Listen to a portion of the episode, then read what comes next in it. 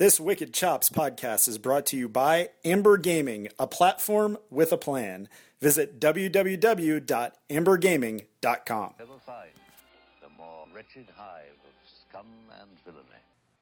Now tuned into the motherfucking greatest. Turn the music up in the headphones. Tim, you can go and brush your shoulders off, nigga. I got you. Welcome to the Wicked Chops podcast. We are powering through uh, a number of interviews over the coming weeks. Joining us, I think, for the first time. Is this the first time on a podcast, Jen? Yeah, it is. I don't want to sound like an ingrate, but it's well overdue. Yeah, definitely, definitely sound like an ingrate. But uh, joining us for the first time is uh, Jen Mastrud, who is head of the Heartland Poker Tour. Uh, also, of course, Jay. Jay, how you doing in Boston? I am cold, but otherwise I'm well. Okay. So uh, let's just get right into this because it's really almost a miracle that we are doing this podcast uh, because I am actually supposed to be dead to you, Jen. Exactly. You know, you almost got me fired. That's that's my point. Uh, you kind of owe me. Yeah, no kidding. Uh, so why am I dead to you? well, back uh, during when Epic Poker, uh, Federated Sports and Gaming owned us, uh, I was forbidden from talking to you. Uh, they hated you. You were such a nuisance. Uh, I was told that Chops is dead to me. Wow. And uh, was was I dead to everyone or just you? Well, you were dead to everyone, but I was uh, particularly under suspicion as being the one that was leaking information to you. Okay. I, I let, was, I, let me ask the question that our listeners are going to want to know: Were you the one leaking information to him? no, it was like being on uh, death row and being falsely accused. I was actually told uh, that they will find out who leaked the information, and if it was me, I would be fired. It, what was so absurd about it at the time is they had already been missing payroll, so they weren't even actually paying me. But no, I, I never did find out who was leaking information. People just tell Chop stuff. I don't know why, but he he gets this stuff, and Yeah, the the amazing thing about it is, uh, you know, we're of course I'd never reveal sources, but they would have been shocked had they known who was actually feeding me the info. Um, and it, it was uh, it, it was a couple different sources, but they I think would have been really really surprised at, at who who was spreading this uh, this information that I Well, was if- if blasting they're out there. listening, whoever was leaking information to you, thanks a lot. Can I just say that I, I feel like we've got uh, a pitch for a sort of Lifetime Channel thriller. You know, the the Poker Papers or something. You know, corporate Uh, I don't know. Jay, Jay. Are you watching Lifetime now? Yeah, we've talked about some guilty pleasure stuff that that you're into. Is Lifetime one of them? Well, here's the thing. I am not, but I didn't think this would be that good a movie, so I thought that might be a good place for it. You know, it's not HBO worthy. yeah, not AMC quality. No. So let's talk about you know we we've covered ground and, and I've talked about it with Fred at, on a podcast last year, but we we mentioned Epic and no reason to to kick a, a whatever beat a dead horse as much as fun as it is, but HPT is almost what about two years, a year and a half removed from the shit show that was Federated and Epic, and uh, has since been acquired by by Pinnacle. Uh, all in all, how has that transition been for HPT? It's been great. You know, Pinnacle has been amazing. It's the best possible outcome to that entire shit show. Um, it's been hard though. I mean, it's it's been an uphill battle. We've um, we've come out on top, but it we haven't taken anything for granted. It's been a lot of work by a lot of people. Um, I'm lucky that we were able to put together a great team, and uh, and we've come out on top. The uh, the, the over the past, uh, I, I guess you know, year in particular, and going into this year, uh, one of the things that really is standing out is how much the tour has expanded. Uh, looking into California and then just a lot of other stops. Uh, tell us about getting into California. I know that had been a uh, a long-time goal uh, previously uh, under previous ownership. Uh, how that happened and, and where you guys are in California now? Sure, we're actually in four stops in California. We do the Commerce, uh, we do Thunder Valley, which is an event that's going on right now with uh, record numbers. The main event actually starts today. Club One in Fresno, which is a, a fan favorite. Everybody loves that stop. And then we'll be going to Agua Caliente in the Palm Springs area for the first time, uh, I believe, at the end of February, beginning of March. Um, it's uh, getting into California was it, it's actually kind of a, a funny story. It, it was, it's always been hard. One thing people don't understand, uh, we don't get to just decide where we go. It's actually uh, there's a lot of work involved from the casino aspect. So getting these casinos to agree to bring in HPT has always been our struggle. But now it's actually quite easy, and we have a, a waiting list. We have casinos calling all the time wanting to bring HPT. So that's been a really refreshing change. But how commerce came about was actually pretty interesting. Uh, I got an email from a player named Debbie, who I'd never met before, but I get emails like this all the time. Hold on, hold on. This is a female poker player. It, it is a female poker. I don't know if she's any good shots. I'm just saying she Okay. plays poker.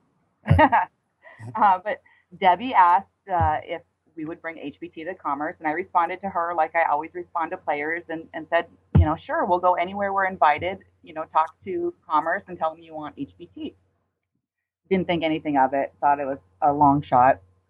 Uh, a couple days later, I got an email back from Debbie, and she said, "Well, I I mentioned it to Matt Savage, and he actually said that he knows you, and he would love to talk about it." So Matt Savage kind of got it going for us and, and kicked it up the ladder, and uh, and we did our first event there last fall, and we'll be back twice in uh, 2014. So thank you, Debbie. yeah, thanks, Debs. Have you uh, have you noticed a maybe a change in perception? I don't know if that's the right way to put it, but you know, commerce is a huge score, and it's uh, you know one of the poker meccas. Uh, is that something that really uh, got on people's radar? It did. You know, it's great for all of our venues uh, when we can step up to that bigger stage. Uh, some of our properties around the country are a little bit worried that we were going to turn our back on them and just focus on these bigger venues, but it, it really just brings everybody up uh, to that level. Can you describe? Uh, you had said that there was a reluctance, or you know, you had difficulty getting into these larger venues. Can you uh, tell me, like, what was the reluctance of a place like Commerce to bring HPT in? Well, sure. You know, commerce like any place, it, it's just a lot of work to execute an HPT event. Uh, it's a lot of labor hours. It, there's just a, a, lot that goes into it. And uh, a place like commerce, do they do they need something like HPT? Uh, our job is to give, convince them that we can bring something to the table and um, that they will benefit from our TV exposure, and and it worked. Cool. So, uh, you know, going into to 2014, we had just uh, posted a, a podcast with uh, Adam Pliska of World Poker Tour, uh, and it it feels like the WPT is really extending their tentacles all over the place. There's some, some massive growth, and it it kind of feels like HPT is too. What are some of the big things moving into 2014 as far as expansion of the tour? You know, it's really interesting you say that. We we spent most of the last ten years going to places that were kind of off the beaten path in poker, um, markets that nobody really paid any attention to, like Black Hawk, Colorado. Really cultivated those markets one player at a time, and uh, and now you know, that we've actually um, been able to to grow this HPT and and get on a bigger stage on a bigger radar. Uh, now all these other tours are kind of following us into those markets. And, um, we have to, to keep pushing forward. Um, in 2014, we are going to Kansas City to the Ameristar property there, which is a really uh, exciting move for us. Many years ago, there was a, a Facebook fan page started that said uh, it was called "I Want to Play HPT in KC." The, the players in Kansas City have been wanting this for a long time. So, Jen, what makes a great stop for HPT that you're you're adding these new venues and what are you really looking for? You know, when you look at Vicksburg or something like that, what attracts you to the venue? Well, what we really need is a driver on property. We really need just one key person that's going to lead the way and um, get the whole property engaged. It's really a property wide event uh, from hotel to food and beverage. Uh, everybody in the property really needs to come together to do this. And we just need that one key person. And if we have the, the right mix, it's that's that's the recipe. How okay, so I know you guys probably get this question a lot, and I've been around some of these conversations, so I know it happens. But how odd is it really at the end of the day to be operating what within the industry and within poker is a major a major company in Fargo? in Fargo, North Dakota, the poker capital of the world. The poker capital uh, of the world. How does that happen? Yeah, you know, it, it happens because Fargo was founded here. Um, Todd and Greg, who, who founded the company, happened to be based here, and they never really intended for it to be this big uh, national tour with international TV distribution. It was just kind of supposed to be a small regional show. Uh, so it was founded here, and we've, I guess, never had any reason to move. We can, but um, we're fine here. We have a pretty small crew. Uh, it, it's interesting because our show is not on TV here, and we don't visit any casinos in the area, so nobody in Fargo knows what HPT is. but yet, it's you know one of the more successful uh, you know tours uh, you know within the industry. Uh, so, like, just describe for our listeners because you know, most people's impression of Fargo, unfortunately, is or maybe fortunately, is the movie. sure. What what what's daily life like there?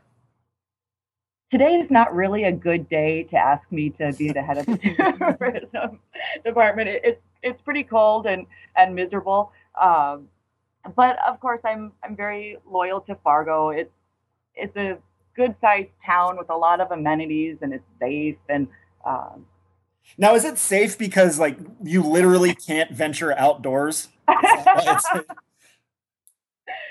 yeah.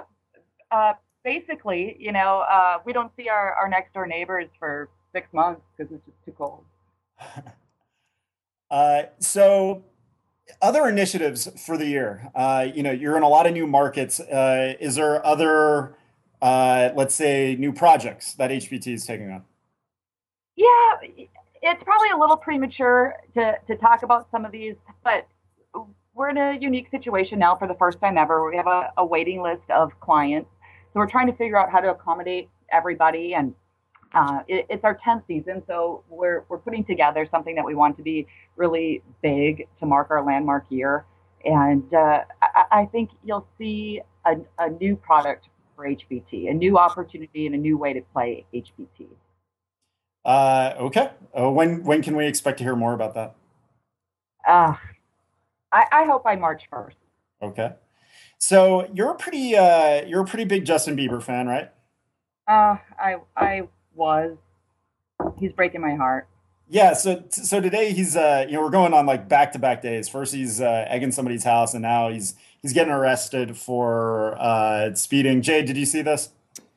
Yeah, that would that occupied my entire morning. I got no work done whatsoever. so uh, great mugshot though. I don't know if you guys saw the mugshot. It's a if, if you're gonna do a mugshot, he did the mugshot right. But uh, it, okay, so it's kind of hard to be a Biebs fan anymore. And you know, Biebs has a special place in our heart because when we were doing our this week in poker show, uh, we got a lot of shit for having Justin Bieber haircuts. and uh, we even uh, we even gave away Justin Bieber dolls, uh, saying that they were us on on a number of the shows. So uh, you know, we kind of like the Biebs. Babies, just a great pop song. So yeah, you, you got the Biebs, but uh, we where I want to relate this back to poker is that Biebs is kind of in this, it seems like a suspended state of adolescence that you see with a lot of poker players that uh, just, let's say, have a hard time making that adjustment into uh, being responsible or maybe a little bit away from entitlement. Um, do you fault Justin Bieber for his actions? And obviously, it's his fault, but do you kind of understand where maybe he's coming off the rails? Jay, let's start with you and then go to Jen. Oh no, no. Let's start with Jen. I don't think I, I, wasn't prepared to have intelligent uh, opinions on Justin Bieber's actions. So, so, so, Jen, let's throw this to you. I, I mean, I guess I can kind of understand how we all created this monster with Justin Bieber. Uh, he probably gave him too much too soon, but ultimately, you know, he, he has a privileged position and uh, he's responsible. Um, we, we can't cut him any slack, I, I suppose. I don't really see the, the link with poker players, though. I don't find poker players to be irresponsible and immature. Are you in the poker industry? Are you, are you, you should really get out of Fargo more often. I think poker players are some of the most wonderful people I've ever met. Wow, uh, that's that's very Jeffrey uh, Pollack Ian of you. Uh, let's, you know, it, let's celebrate it, poker. I say that a little tongue in cheek, but I, I am actually really serious. I I have uh, I've made some lifelong friends in poker, and I've been really impressed with uh, a lot of the people that I've met. You know, either working in the industry or players. Um, of course, they're not all uh, top shelf, but uh, you know, the ones that are really make it uh, fun for all of us. Speaking Including of fun, Allen Kessler. I was about to say, speaking of a fun poker player uh, who's basically the Justin Bieber of poker, is, yeah, all, all the girl, all, all, the girls are lining up to see him. Right, is the chainsaw Allen Kessler, who was Player of the Year. Um, I, I, don't know, you know, the historical of Kessler if he had played events in the past, but he was really all over the tour last year and has really become a, a big advocate. HPT seems like the only thing in the world that Allen Kessler actually likes. Uh, what uh, w- what made that transformation? You know, it's it's interesting. People think that we pay Allen Kessler, and we don't. Uh, he just likes our product. My first uh, introduction to Allen, he blew us up on Twitter, like he he does. He's known to do. Um, sent me a lot of direct messages about how we needed to change our structure, and his approach isn't always right, but he was right. Our our structure sucked. Um, so we listened to him. Uh, you know, we went out and got Daniel Negreanu's help with our structure, and uh, and you know, I have I have no problem uh, making that change for him. Now he gives us a lot of suggestions. Some we can implement, some we can't. But you know, at the end of the day, he has had an impact in making HPT better for everybody. And now he's the player of the year. And now he's the player of the year. He's never won an event, but he went after it and, and got enough points for the title and you're looking at back to back like what I would consider name pros as player of the year. You had Raymer in 2012 and Kessler in 2013. Is that a big shift that you see on tour where uh, not that it isn't, you know, still a more amateur focused tour, but that it's attracting more and more of these top pros? And if so, why? You know, that's the awesome thing about HPT, I think. You know, we have several players that play professionally, but we still have a lot of amateurs. Uh, it appeals to both. We still um, fit our tournaments in on weekends, so the everyday working man can play, but we are a lot of value. Uh, so the pros are interested too. The uh, you know one of the big things, and, and I know she's still involved, but last year was getting Maria Ho onto the broadcast team. Yeah. Uh, explain how that happened and what impact she's had. Yeah, I'm I'm really proud of of that move. Actually, in uh, hiring Maria to be the first female commentator in, in poker, um, it's pretty exciting for us. And of course, we didn't set out necessarily to get a woman. Uh, when Chris Hansen left us, you know, those were some tough shoes to fill. He's very good, and um, he is part of the family. Uh, so our our criteria for his replacement was somebody who knows what they're talking about, first and foremost. We really wanted an expert in that role. Uh, we wanted somebody who is well respected in the poker community, somebody who will always represent us well. We don't have to worry about them out embarrassing us on the uh, professional circuit somewhere. And then uh, what was really important to us was somebody that fit into our family. You know, no divas allowed.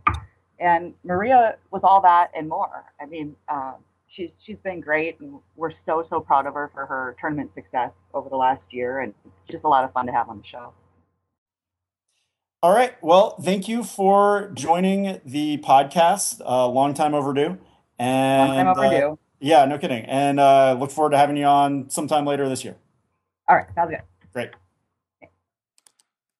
Okay, let's uh, let's get into some uh, some non-pokery stuff, and particularly uh, a show that's getting a lot of buzz. Jay, you're watching it.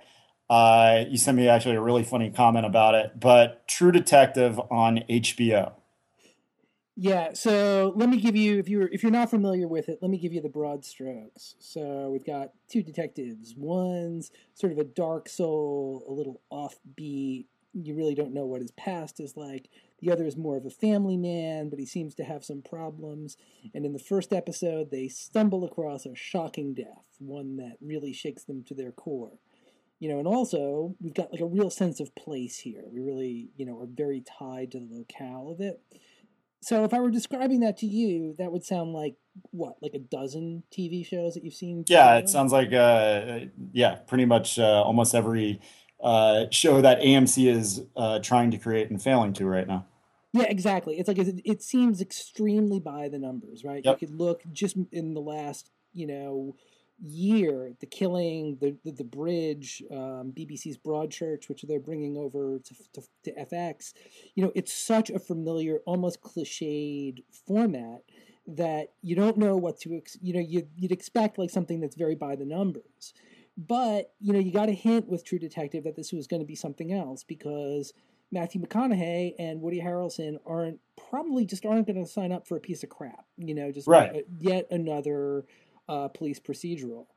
And you can tell, like a half hour into the first episode, that this is different. That this is something that is just with a different level of nuance, a different type of quality um, than we've seen in this format before. I I can't recommend it highly enough.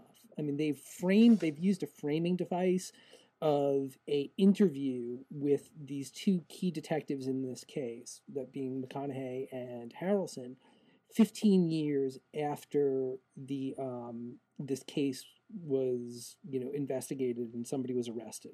This Okay. all comes to light in the first like five minutes Oh wow. and then you're so you're piecing it together it's so effortlessly effortlessly done that they're putting this together sort of at multiple points in time you know where they're the original um, investigation which you're seeing in flashback the the detectives as they are 15 years later as they're being interviewed about their work and then you've got all this time in the middle that's sort of being filled in you know there's and th- there's all of this stuff that's getting filled in in the middle and you really don't know where it's going there's and it is just a really really well put together piece All right, so uh, you've sold me. I'm gonna uh, I'm gonna try and binge watch online, uh, or at least catch up. And uh, you actually had sent me one of a, a really funny text ask, asking if I was watching it, and then uh, telling me to make sure that I don't. My daughter isn't within a half mile of the TV uh, while I'm watching it. Is it is it gory? Is it the language? What is it?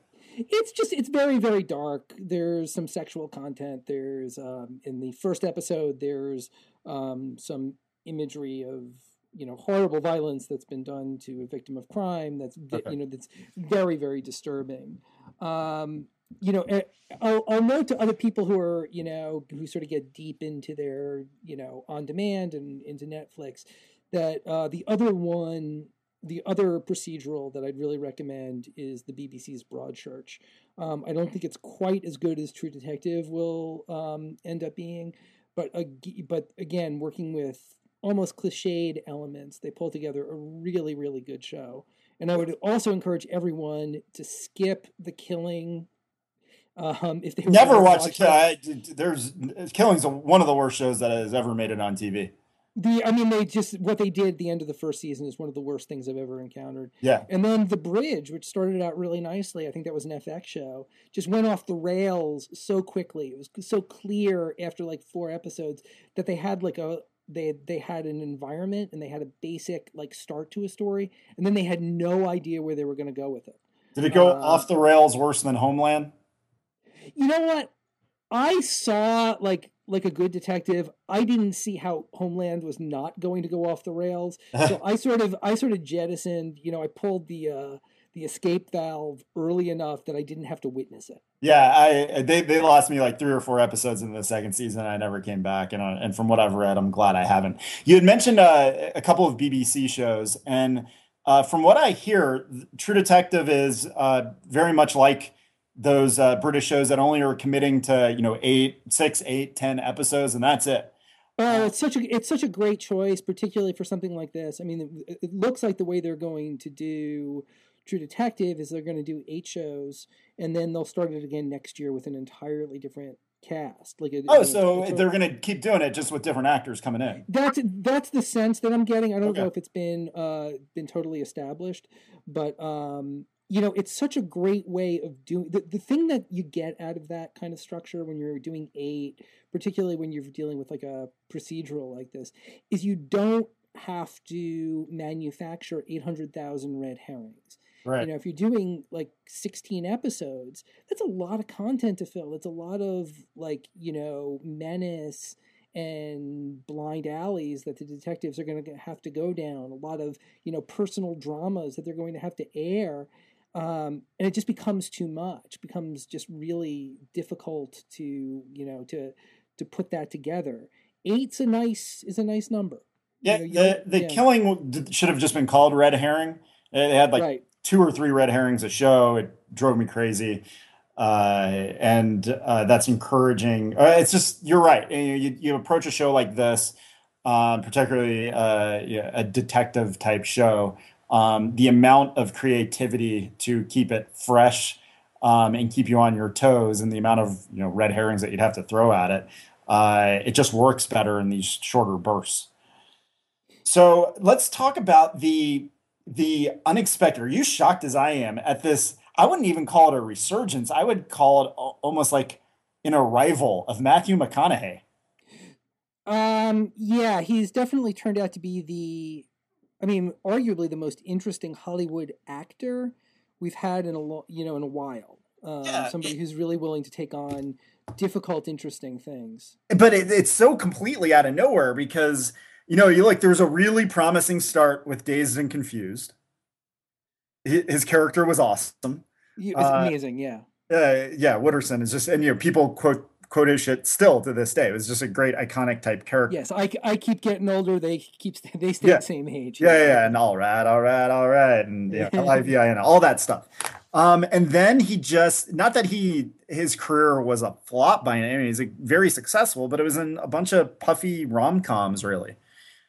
And then and not an actor that you really suspected maybe had this in him um, even though I guess there was still that early promise in, in Dazed and Confused, but it, it's still different. And now all of a sudden he's taking on these like really heavy, meaty roles and getting acclaim for them. And uh, while I never saw it, I think it started with like this Magic Mike movie because he, mm-hmm. he, I heard he was really good in that.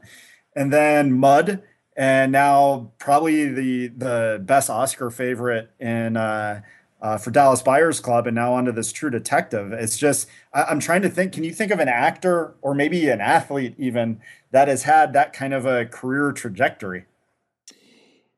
Um, nothing. You know, if I had given more thought to it, I probably could. Um, you know, he's definitely somebody who is interested in the craft as much as being a star. Sure. Um, and I think that's you know, I, I think Dallas Buyers Club was just kind of in you know an okay movie. Um, Have you, you saw it? I saw it. Yeah, it was so the movie itself wasn't that great.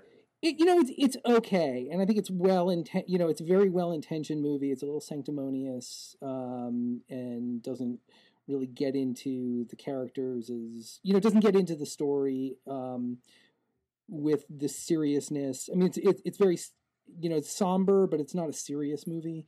If you know what I mean. Sure. Um, and and I think McConaughey does a very very good job in it. I don't think I don't think he's a brilliant actor. You know, honestly, I don't think he's a brilliant actor, um, but I think he does a very very good job in this, and you got to give him all kinds of credit for you know. I mean, probably if he's not tied to this movie in this role, it doesn't happen.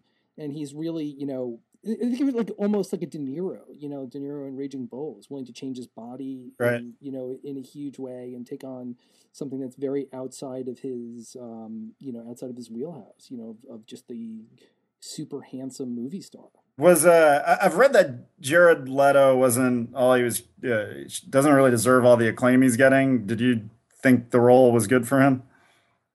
He was fine. You know, I, I think it's really tough I, I think it's very difficult for um, when there are good performances in mediocre movies. Um, Okay. Which which really this this is just a mediocre movie. Okay. Um, the you know the, he's trying so hard.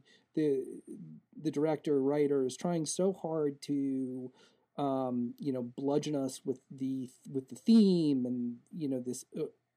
It's it's just a little tough to take, and I think that becomes really difficult for actors because like when the whole thing is weighing on you a little bit, and you know you're not really with a director who really knows what he's doing so well. I mean, you can put in some great performances, but the whole but as part of the whole that's just kind of weak. It doesn't. It just doesn't sing. It just doesn't end up being as you know as really fulfilling. I mean, can you think of like think of a great great acting role from a mediocre movie? Uh, yeah, I've I've had this conversation before, and I'm blanking on it. There there definitely have been a few where the movie is just like, oh my gosh, but there, there's an actor that's just absolutely crushing in the role. Um, you know, almost in spite of the material. Uh, off the top of my head, I, I just uh, we had Yeah. we hadn't prep for this uh, for the. No, no, but that's what I that's what I mean. I mean, there are there are certainly examples out there, but it's a rare thing. You know, it's just it's just hard. Right. I- I'll say one um, that uh, definitely stands out is while I still like the movie, I didn't think it was as transcendent as it could have been, but uh, Royal Tenenbaums and Gene Hackman's role as the patriarch in that, uh, I thought it was one of the best acting jobs. It like completely captivating, crushed the screen every time he was on it, but uh, he was he far outshined the movie in my opinion. And let, let me bring up another point, uh, something that's really been under discussed about Dallas Buyers Club. Uh-huh. That uh, Jennifer Garner may be our worst movie actress. She Oh, that bad, huh? Oh my god! I mean, I maybe is it just me who has this aversion to? I, I didn't that- think that uh, she was all that great in Juno. I remember uh, thinking that she was a, a weak link in that one, but Well, she's got exactly two facial expressions. Yeah. You know, uh, she's got like mild happiness and deep concern. You know, Yeah. and she does the deep concern. I know that deep concern you're talking about. Oh yeah, yeah, no. But you can also she, occasionally she'll smile if she's amused. So in that, but even that has this sort of undercurrent of concern, and it is just the most. And she's you know super pretty and everything, but it becomes incredibly cloying. You just I just really want her to leave the screen after I see her for about three minutes. Um, so I would. You know, uh, so I think that's something that people just really aren't talking about enough. How bad I got, an I got it. Uh, sorry to cut, cut off, but it just it just occurred to me. The Matthew McConaughey comparable, okay. Paul Pierce. Please go on. Well, okay, so you know Paul Pierce. I, I know he dropped in the in the draft to the tenth pick, but uh, you know is definitely uh, somebody that came up with some promise uh, out of out of Kansas, high expectations, did okay kind of out the gate, but uh, definitely had his issues. Uh, maybe wasn't quite living up to the potential that he had, and then uh, all of a sudden, I don't necessarily say out of nowhere, but uh, everything just kind of clicked for him. You know, he was a troubled Boston athlete. Uh, and then it just when it all came together, it all came together, and it's been yeah, it, it was a as as you know as you as a Celtics fan, it was probably a pretty enjoyable ride. Yeah, and then seeing him now in the uh, in the, the dawn of his career is a little sad. Watching the uh, he and Garnett in in in uh, New Jersey has been a really really depressing thing to see. Yeah, it'll be like if uh, if McConaughey ends up going to uh, a really bad ABC procedural in his fifties or something Right, like that. Yeah, right, right, right. just cashing big checks, but uh, you know, it's just not good. So, uh, okay. So, and one other thing, you, you were talking about the, I don't know if it's maybe the heavy handedness, but the, uh, maybe coming on a little bit too strong, the way that Dallas Buyers Club was. Yeah. I caught Lee, Lee Daniels, the butler, uh, over the weekend, which was a good movie with really, really good acting performances. I'm not really an Oprah fan, but I thought she was fantastic in this. Mhm. Um, but the ending felt so heavy handed, the last act or so, that it, it kind of took away from a lot of the movie. Um, I don't know if that if that's what you walked away with Dallas Buyers Club or not, but uh, yeah, it was. I mean, it's just it wasn't the ending of it. It was just sort of throughout, and just like I've got this real. Um, I just hate when people do that. Just try to bludgeon you with a uh, with a theme or a takeaway. You know, I think like you can be really. Uh, you know, good storytelling is about letting the characters and the plot you know bring you to the conclusion yourself you know if you're uh, if you have to go to the oliver stone route and sit there and have the uh, protagonist or the antagonist tell you what it was about then Right. you're just not doing it right Right. Yeah. It's funny. As a guy who really likes to bludgeon points uh, to exhaustion uh, in myself, uh, I definitely don't like that in my entertainment. But uh, yeah. Okay, Jay. Uh, good. Good pop culture recap. We got to think of a good uh, a, good pop culture topic for for the next podcast. Uh, I, I think we're both getting knee deep into into uh, seeing all of the movies. So may, maybe we expand this to uh, more Oscar talk uh, on the next one. yeah i think there's uh you know we've got so many good ones out right now um i think you just saw you saw her did you Yeah, I saw her. That that's definitely uh, the the her. I- I'd like to do something where we're talking her and Don Jon. Um, yeah that would that would work i've got some opinions on don jon as well that I- Okay, I so you've got a chance. Okay, cool. So let- let's yeah. table that one then for uh, the next podcast, and uh, and expect uh, another another Wicked Chops podcast with uh, another industry guest, uh, probably the early part of next week. Until then, that's a wrap, and thanks for listening.